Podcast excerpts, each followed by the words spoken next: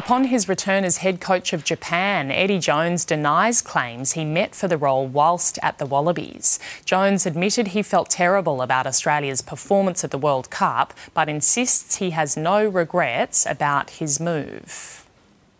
Feel any guilt at all about this process, and I know you've been banging the drum fairly strongly on it, right? But I haven't had an interview until December. The 63 year old will commence his role from January 1st.